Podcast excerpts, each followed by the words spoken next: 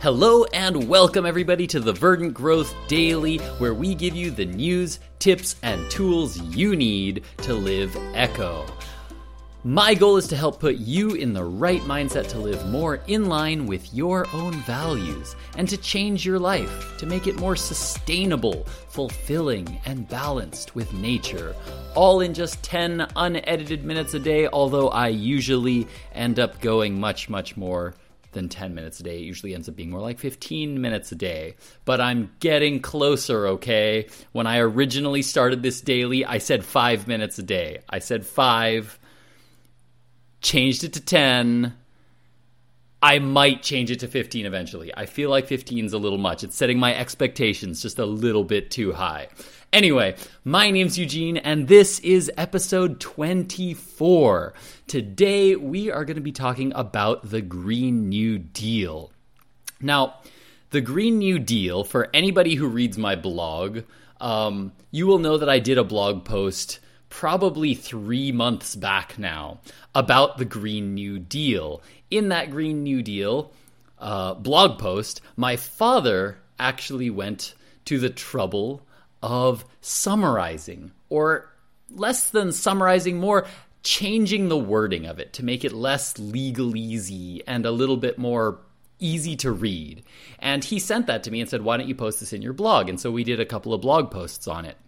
And I've always wanted to do a video series on it, but never ever got around to it. Never got a proper video done on it. So I figured, you know what? Let's just do it on the daily. Let's just talk about it live and let's see if I can actually work through all the little details of it live. So, um, I'm going to end up doing it in four parts, and this is going to be part one of four. So, first, before we get into this, the whole reason that I wanted to do something about the Green New Deal is because we've all heard about the Green New Deal. I'm sure you have heard the term Green New Deal before. Everybody has heard about it, and everyone knows it's kind of like an environmentally friendly, like law thing that some people have put out there and that liberal people like and conservative people hate. And everyone kind of has a general idea of that part of it, but nobody actually really knows what's in it, or very few people actually know what's in it. And so I wanted to start by just talking about the Green New Deal in general. So, first, what is the Green New Deal? The Green New Deal is a package of legislation to address climate change and its associated effects. Um, for the most part, the people that support it tend to be liberal. The notable names are people like Bernie Sanders, Kamala Harris, Elizabeth Warren, and Alexandria Ocasio Cortez, or AOC, as she is known. Um, why has it been found necessary to produce the Green New Deal? Well, as you guys may know, if you've ever listened to this channel at all, there's this thing called climate change. And our climate is increasingly warming. And that increasingly warming temperature of the Earth is bringing us more storms, wildfires, mass extinctions, and many other social and environmental problems. So, the Green New Deal strives to provide a kind of general framework for the US government to follow, to kind of implement changes, to suggest changes to our laws, and all with the purpose of protecting our future from the potentially catastrophic effects of climate change. It's important to note that none of it is actual legal none of it is actual laws. None of the things in the Green New Deal will actually legally force anybody to do anything. It's more just kind of like a framework, a kind of set of of kind of general rules that the US government can kind of follow. Um, why did I find it important to summarize the Green New Deal? Basically, it's not super long. Pretty much anybody can read it if you take, I don't know, 30 minutes. Anyone can read it in about 30 minutes. It's not a very, very long document, but it's long enough for most people to go, eh, no thanks. And it's also pretty heavy in legalese. So a lot of it when you're reading it is it's it it feels like very very old English, and a lot of people might just get turned off immediately by that and not want to read it. So that was why my dad decided that he wanted to simplify it and to kind of convert the Green New Deal into plain and easy to understand English. I'm going to include a link to that down below because if you haven't read the actual Green New Deal, then I highly recommend you read the summary that my father produced, which is down in the description below. It's much, much, much easier to read. It's all been nicely organized, nicely formatted, and much more just better worded. So be sure to check that out. So in doing the video version of this blog post, I decided to cover it in four parts because I thought if I do it in two, they're going to be really, really long and kind of heavy videos. So I wanted to keep it a little bit lighter and to just cover it um, in little bits at a time. So I'm going to do this in four parts. The first part that I'm going to do, which is today, is we're going to talk about the IPCC findings on climate change. What actually happens? What is climate change? What will happen with the storms and the wildfires and all that? In part two, we're going to cover the social problems that are brought on by climate change. Because of climate change, there's a lot of issues related to wealth inequality, job loss, and health, as well as a whole bunch of other problems that will also come or get worsened because of climate change. So, in part three, we're going to start to talk about the goals of the Green New Deal. What can we actually do? What does it suggest that we do to start putting our country into a new direction to start taking on climate change? And then in the last part, part four, which is a really, really important part of this, and I'm so happy that they decided to include this part of the Green New Deal. Um, it's the part that talks about how can we ensure that all Americans benefit from the Green New Deal.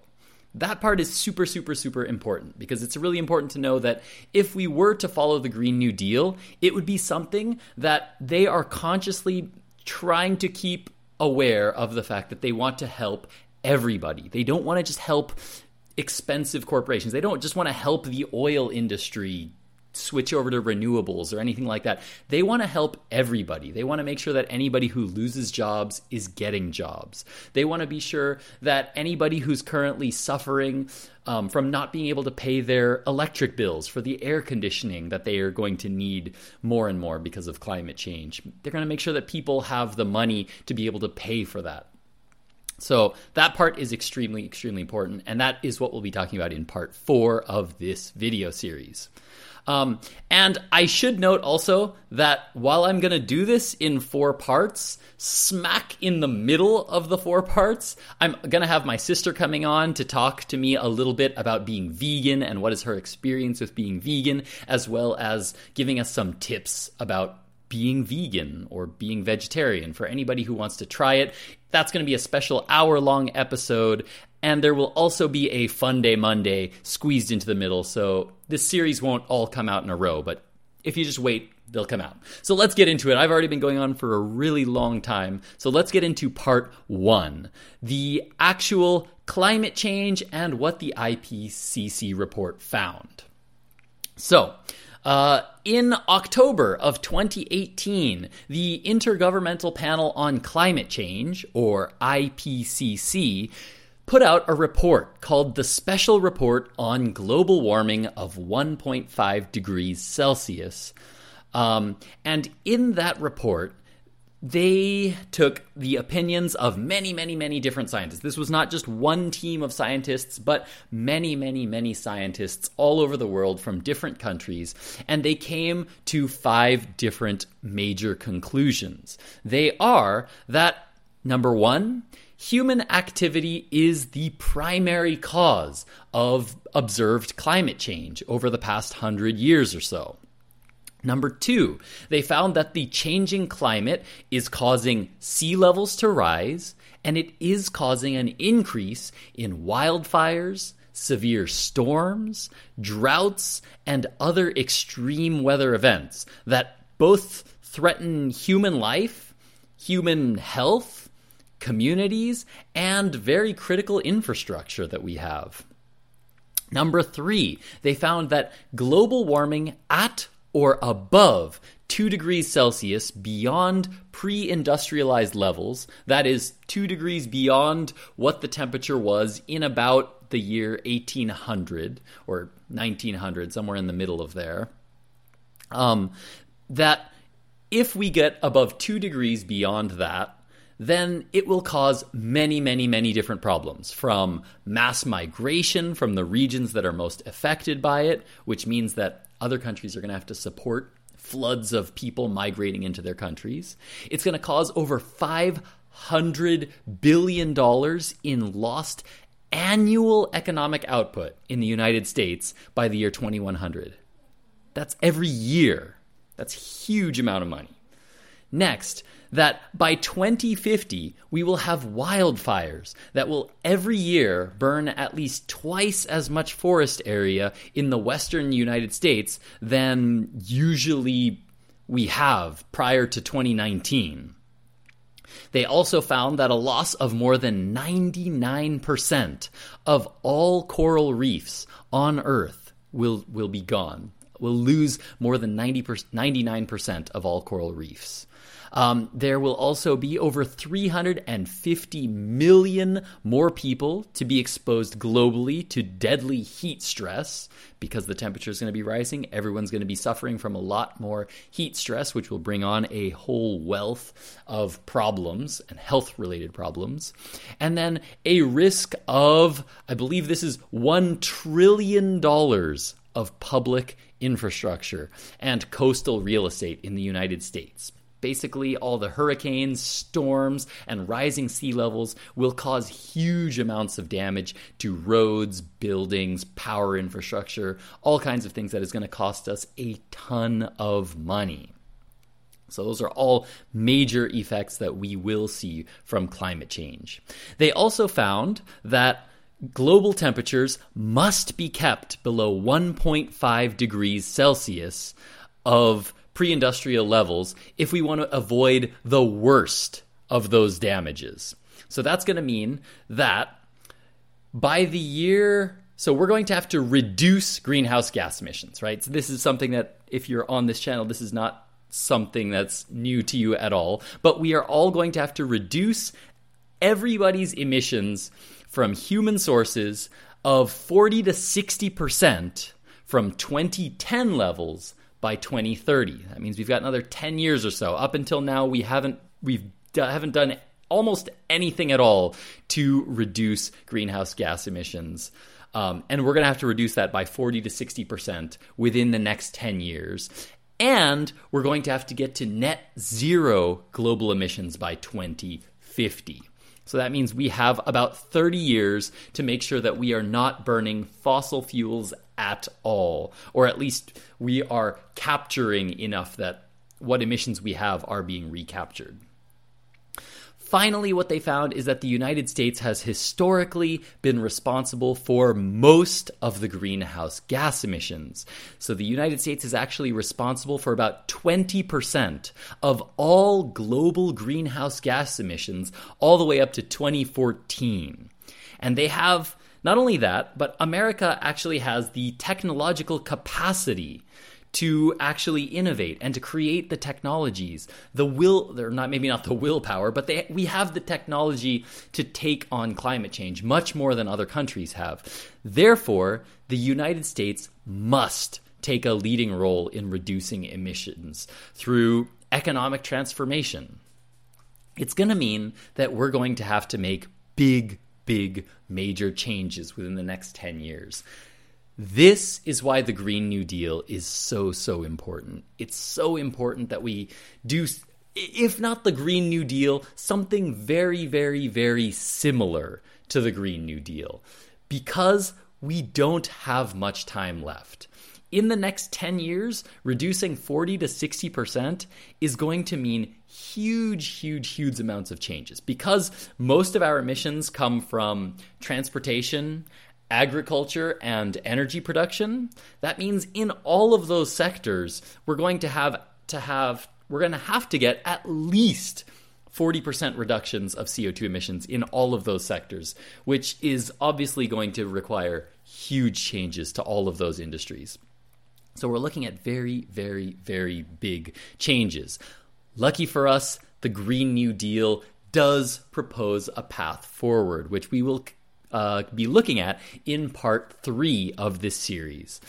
Be looking forward to part two in this series, which is going to be tomorrow, which I'm going to be doing tomorrow. And then I'm going to be talking about what are the actual social impacts that we are going to see from climate change. So we've actually today just talked about what happens when climate change hits. When we hit that two degrees of warming, what effects do we see? The hurricanes, the storms, the wildfires. But there are a huge host of social problems that come from those, and that is what we're going to be talking about tomorrow. So be sure to tune in. If you guys have any questions or anything about it as well, be sure to tune in and come ask your questions as well, because I, while I'm not an expert by any means at uh, law or anything to do with legislation, I have read both the Green New Deal and my father's simplified, easy to read version, which again, if you want to read, just just go read it. It'll take you like 20 minutes. It's down in the links below. Be sure to check those out as well. Also, be sure to tune in on February 6th, Saturday evening at 6:30 p.m. Pacific Standard Time if you want to come and ask questions live to my sister who is going to be talking with me about being vegan. She's been vegan for many, many years and vegetarian for many, many, many more. And so she has a lot of really good insight into what it's like to be vegetarian and what it's like to be vegan. And I have always had great respect for the way she thinks about it because for so many people out there. I've heard so many vegans and vegetarians talk, and it always feels like they're like talking to you from their high horse. But that's not my sister at all. She's really, really down to earth about it. She wouldn't even tell you that she's gonna that she's vegan or vegetarian if you didn't ask her about it. She's super, super down to earth about it. And she just has so many experiences that I think that if you've ever tried to be vegetarian or vegan before, you would find some of her experiences to be very, very relatable. Because, um, yeah, she doesn't she doesn't do it as like from this moral high horse standpoint. She does it from a very down to earth, just like this is my life and I like doing it this way. It just feels good to do it. I don't feel like it makes me better than anybody else, but um, it's just something that makes my life feel better, which is exactly how I feel about the environmental things that I do in my life. Every time I do it, I start doing it because it feels like I want to do it for the environment. But after I do it for a while, I always end up coming around to, wow, this actually makes my life feel better. It actually feels more like I'm living in line with my own values. And I appreciate my life more my life feels better. It feels more fulfilling. And that's how she feels about being vegetarian and vegan. So be sure to tune into that because that's going to be a really, really cool talk. Um, if you tune in live, you can ask her questions directly. Um, I'll be asking them from chat. So if you have questions for a vegan, come talk live. And here's a little inside tip she used to be a huge meat eater when we were kids. When she when we were little, she used to eat meat all the time. She loved meat more than anything else. So it was super, super surprising for my whole family when she decided to go vegetarian. So I'm looking forward to that talk. Thank you guys so much for watching and listening today. I went a little bit long, but I hope you guys were able to stick with me all the way through to the end. If you want to come and interact with me live, then be sure to subscribe to me on my channel on YouTube. Be sure to hit the notification bell so that you get notified when I go live. If you're listening to me on a podcast, be sure to also hit the subscribe button on those podcasts as well. I'm here almost every day. I'm usually here about five days a week. Be sure to find me on social media in all the places in the description box down below, as well as on the description box on the screen.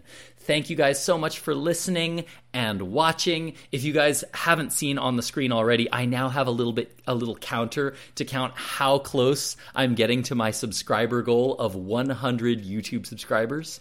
If I can get to that point, then I am going to be donating $100 to a charity.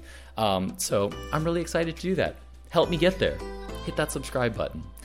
Thanks again so much, you guys, for tuning in. Eugene and Verdant Growth out.